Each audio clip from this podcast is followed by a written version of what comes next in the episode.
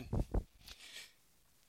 In, uh, in one comment on going to uh, Uganda, if you are at all thinking about it, I know that as we contemplated this, even as a missions committee, your global outreach committee, uh, one of the things that has been stated along the way is that, that it's, an, it's a more expensive trip than going to Mexico as we've been doing. And there's been doubt about whether we can, can we raise enough money to send a team to, to Uganda. It's, it's a big deal. We're talking about building and moving. You know, it's, it's, it's this whole season, and, and can we do it?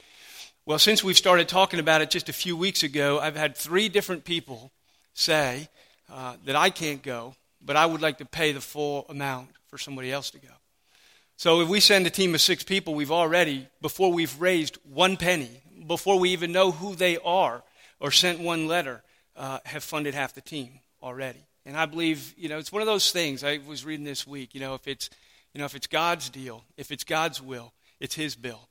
And, and he'll pay for it. Like, he'll do it. And uh, we, we believe that God is moving us. This is a year. We're going to go to Uganda.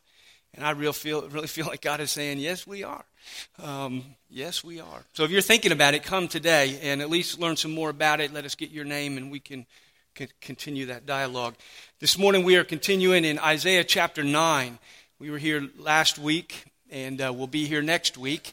And we're going to come out of it. It's a rich text where we get this picture of this one who was born on Christmas. We're in Isaiah 9, verses 6 and 7.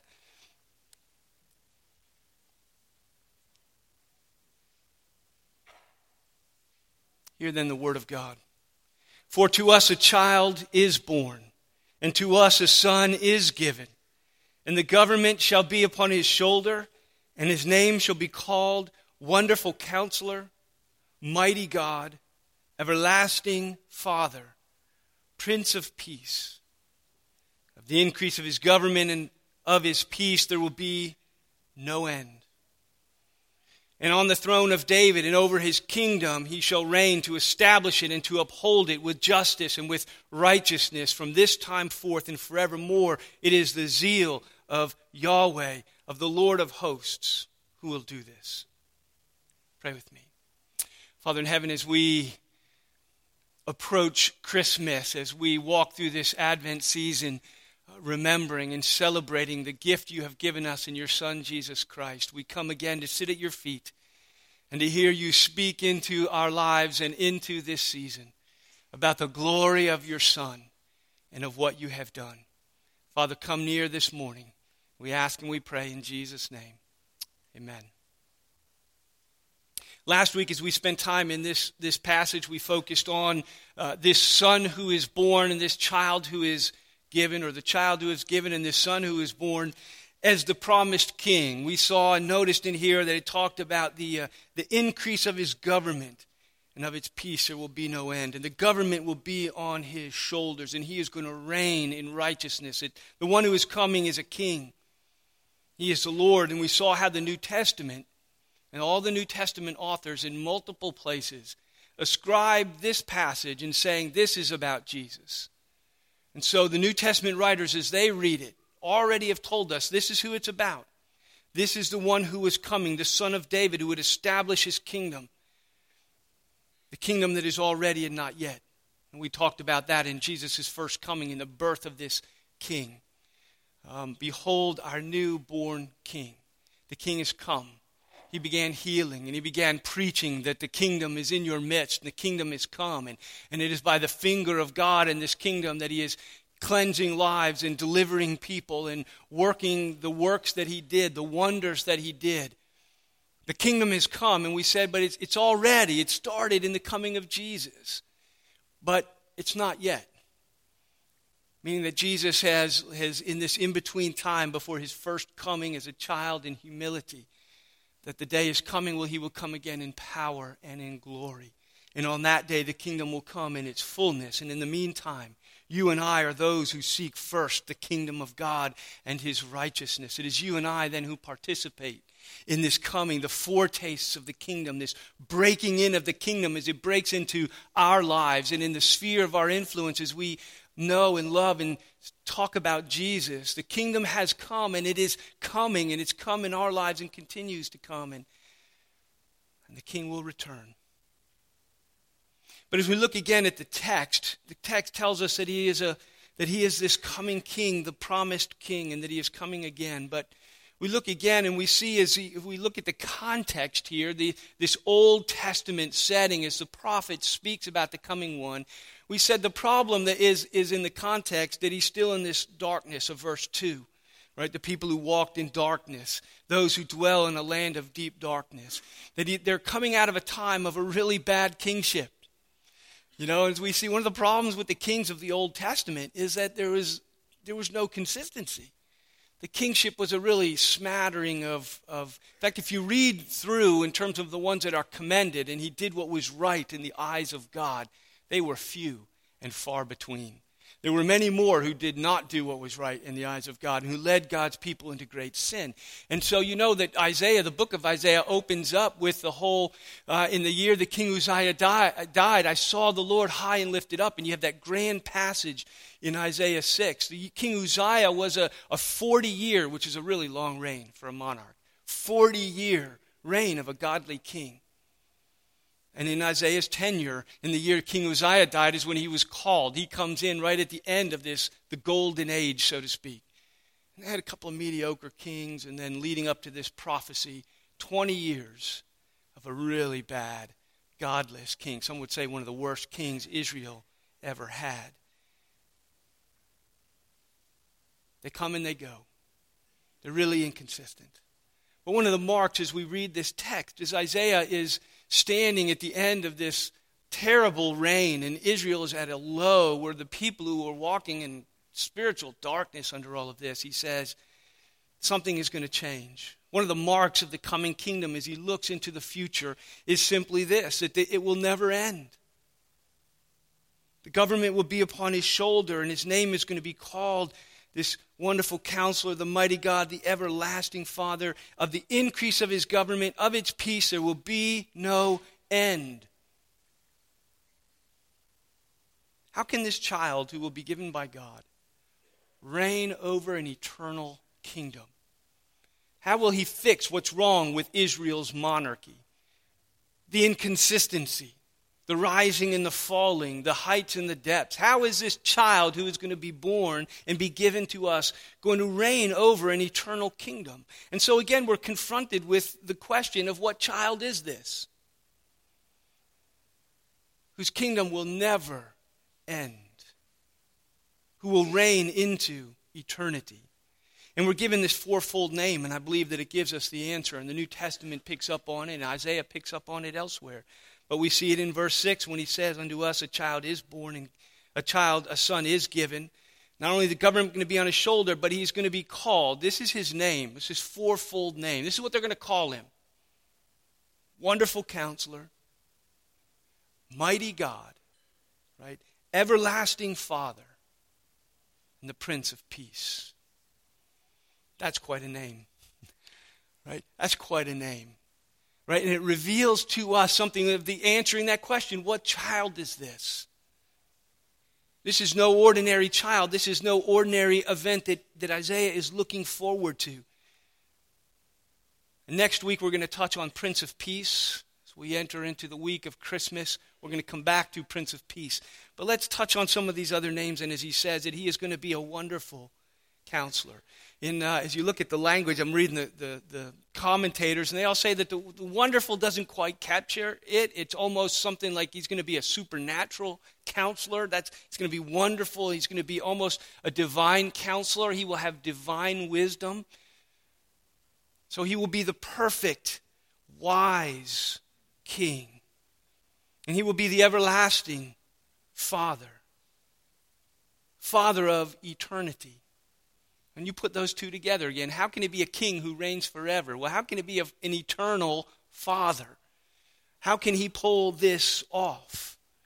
And it connects very powerfully with the name that I want to really talk through this morning, the most startling of the names that are in the list. That this king who is coming, who is going to reign as a king on David's throne over a kingdom of righteousness and peace, and he's going to reign there forever, this perfect counselor and an everlasting father is going to be, he says, mighty God. Mighty God. He says, That's who's coming. Your king isn't going to be just any king, but God is going to come and reign. God is going to establish his throne. This divinely wise, eternal Father, the author of life, is none other than the mighty God himself. And this is the, the message of Christmas, and it's the message of Scripture. We were just singing, I just noticed how many of the songs that we just sang, you know, speak this message veiled in flesh, the Godhead see. Hail the incarnate in flesh deity, the mighty God. Right? And that's the message of Christmas. That's the proclamation that, that comes out of the scripture. In, in Isaiah, you know, it's really clear as he says this in um, Isaiah chapter 7, verse 14, another really famous Christmas verse that we come to as we, we wrestle with these things and unpack their meaning. Isaiah 7:14 it's there in your bulletin. It says therefore the Lord himself will give you a sign. Behold the virgin will conceive and bear a son and they shall call his name Emmanuel. And all of us know that when the angel comes to Mary and she come and the angel comes and announces what's about to happen this whole mystery of of being with child uh, miraculously, that the power of God is going to overshadow you, that God is doing something here that is, that is beyond the norm. And, and as he announced what God is doing, he, he tells her his name will be called Emmanuel. Right? Isaiah 7. Isaiah 6. His name will be called Emmanuel. And you see El at the end there. El is the Hebrew word for God. He will be called God who is with us. God with us. That will be his name. He will be called Mighty God, who is our King, the Son who is born, the child who is given. And so we tread here into the great mystery of Christmas. We tread into the great mystery of who God is and what he does, into the mystery of what the church is called the Trinity.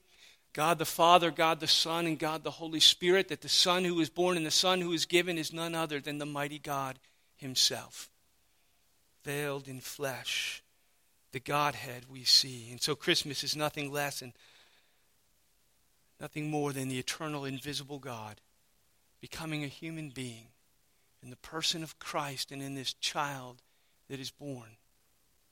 And so in John chapter 1, those enigmatic verses that we all know so well, it's there in your bulletin, John 1 1 and 14. In the beginning was the Word, and the Word was with God, and the Word was God. All right, so who is this Word? Just like, what child is this? What Word is this? It was with God in the beginning, and who is God? And then we're told in verse 14, and then the Word became flesh and dwelt among us. You know, or the word is he cast his tent, like he set up house. Right? So the Word who was with God and who was God became flesh, and he dwelt among us, veiled in flesh the Godhead see. The Word of God became flesh. It would take a whole series of sermons to show all the ways that the Bible teaches and reveals the deity of Christ.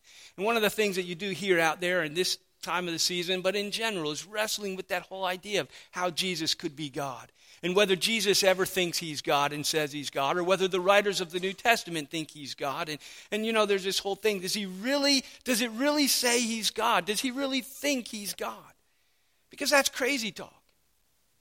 I mean, it's not normal. It's not unusual. I mean, it's a once in the history of an entire world kind of a thing that we're talking about.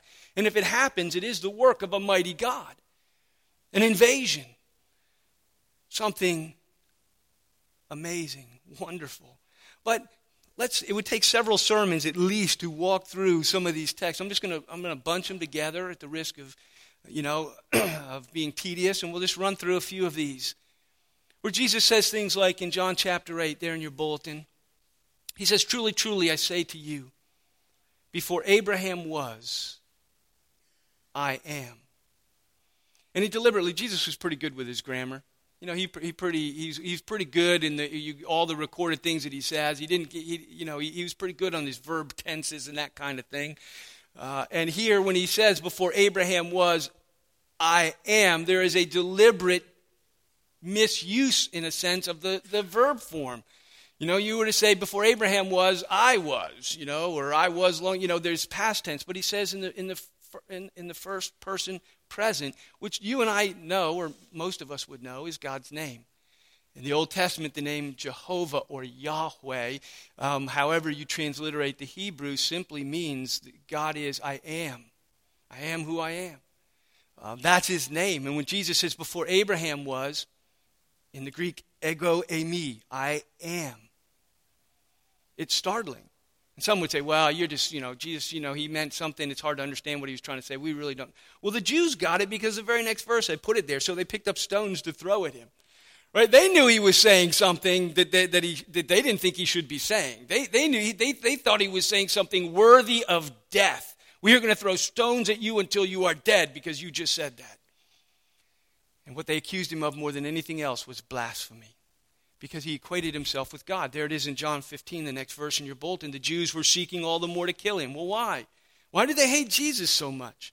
Because he was not only breaking the Sabbath, which is bad enough, But he was even calling God his own father, i.e., he is the son who is born, the child who is given.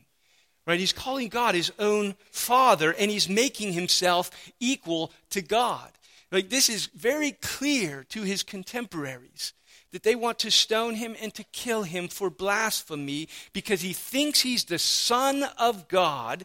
And they know Old Testament context, the Son of God is the Messiah. He thinks he's the Son of God, and he keeps making himself equal to God, and we want to kill him for it because they didn't believe that he was who he said he was. And then he says things like, If you don't believe I am who I say I am, you're going to die in your sins. They understood who he was saying he was, and they didn't like it. He says impossible things. If you've seen me, you've seen the Father. I am the bread of life. If you feast on me, you will never die, but you will live. Right? I am the light of the world. If you, if you follow me, you will never walk in darkness. No one comes to the Father unless he comes through me. Jesus, C.S. Lewis said, when you read Jesus, you come away reading his sayings. Just read the Gospel of John by itself, or read all four of them together in a sitting, and see all the things Jesus says about himself. And he says, You come away, you, he is either the Lord, who he says he is, or he is a liar, or he is a lunatic.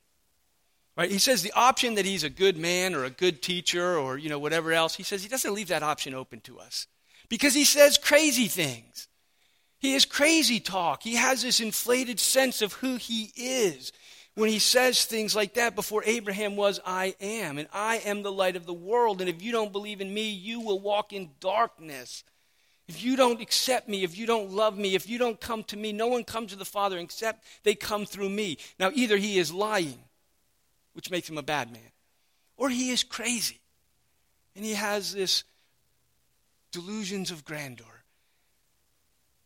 Or he is who he said he was.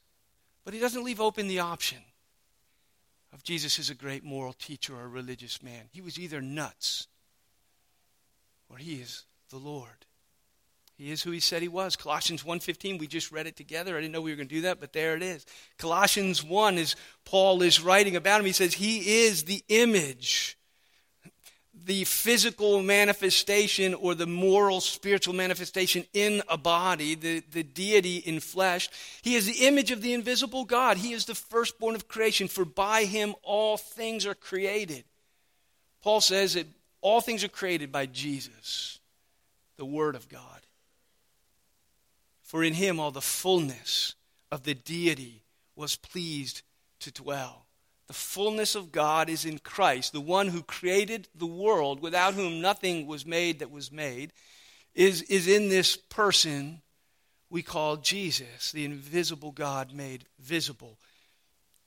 One, one of the places, another, let me give you just one more here in Isaiah 45 23. That's one that strikes me because if you read Isaiah 45, it is a very powerful passage. It's a place where there are times in the, in the Old Testament prophets, and we're still in Isaiah, all these, where God is really strong about who he is and his glory, and he will not share it with another. I am the Lord, and there is no other. I am God. And he goes on this, this you know, expansive explanation and, and statement of who he is. And this is one of them in Isaiah 45 as you read it. And he says, So by myself I have sworn, by the uncreated eternal deity I have sworn. There's no greater by which to swear. And from my mouth has gone out in righteousness a word that shall not return. And that means when it says it will not return, meaning it will accomplish what it was meant to accomplish. It's effective. It doesn't return void, it says elsewhere, we translate. You know, so out goes a word that will, will happen, it will be established, it will be done because God said it would be done, and He swore by His own eternal nature that it would be so. And what is it that He said would be done? To me, Yahweh, Lord of hosts.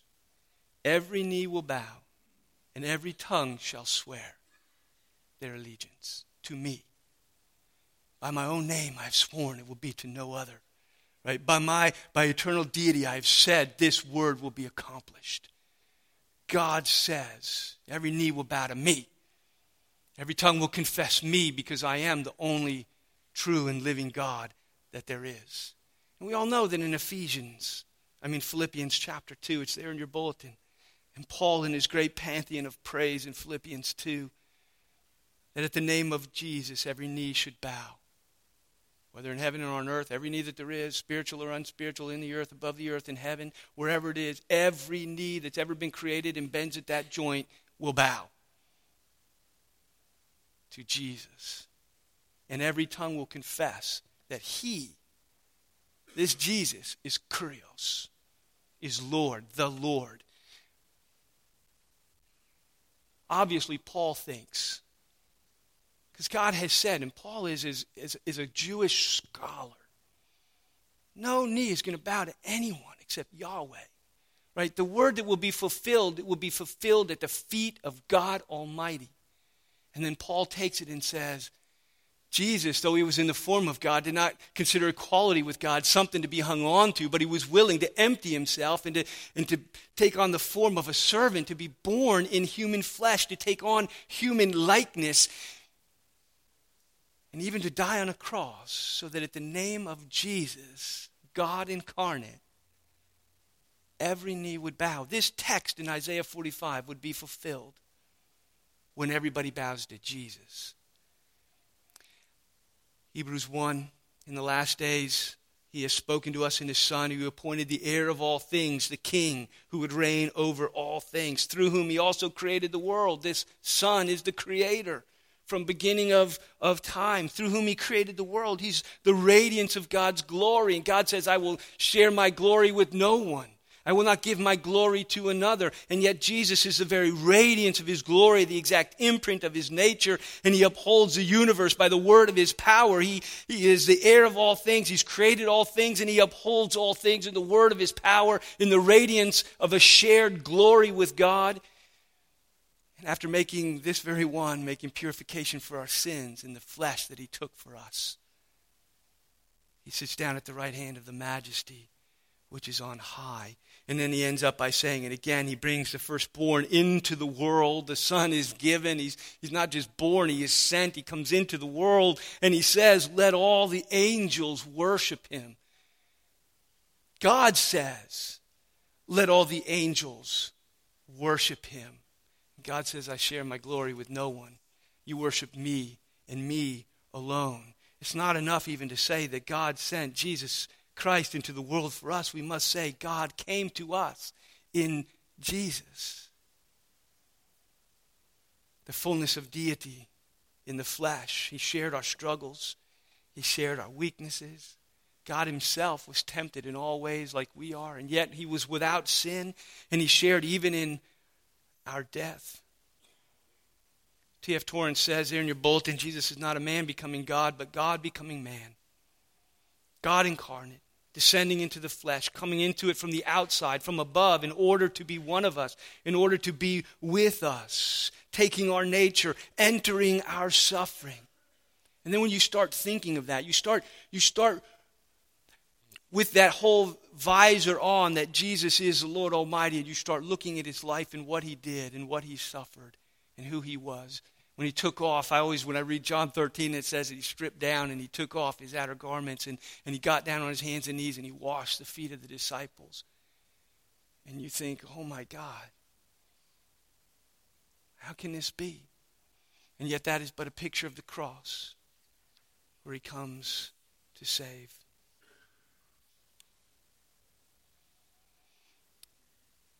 We're told, 2 Corinthians 8 9, under your last point, that you know the grace of our Lord Jesus Christ. That though he was rich, though he was in the form of God,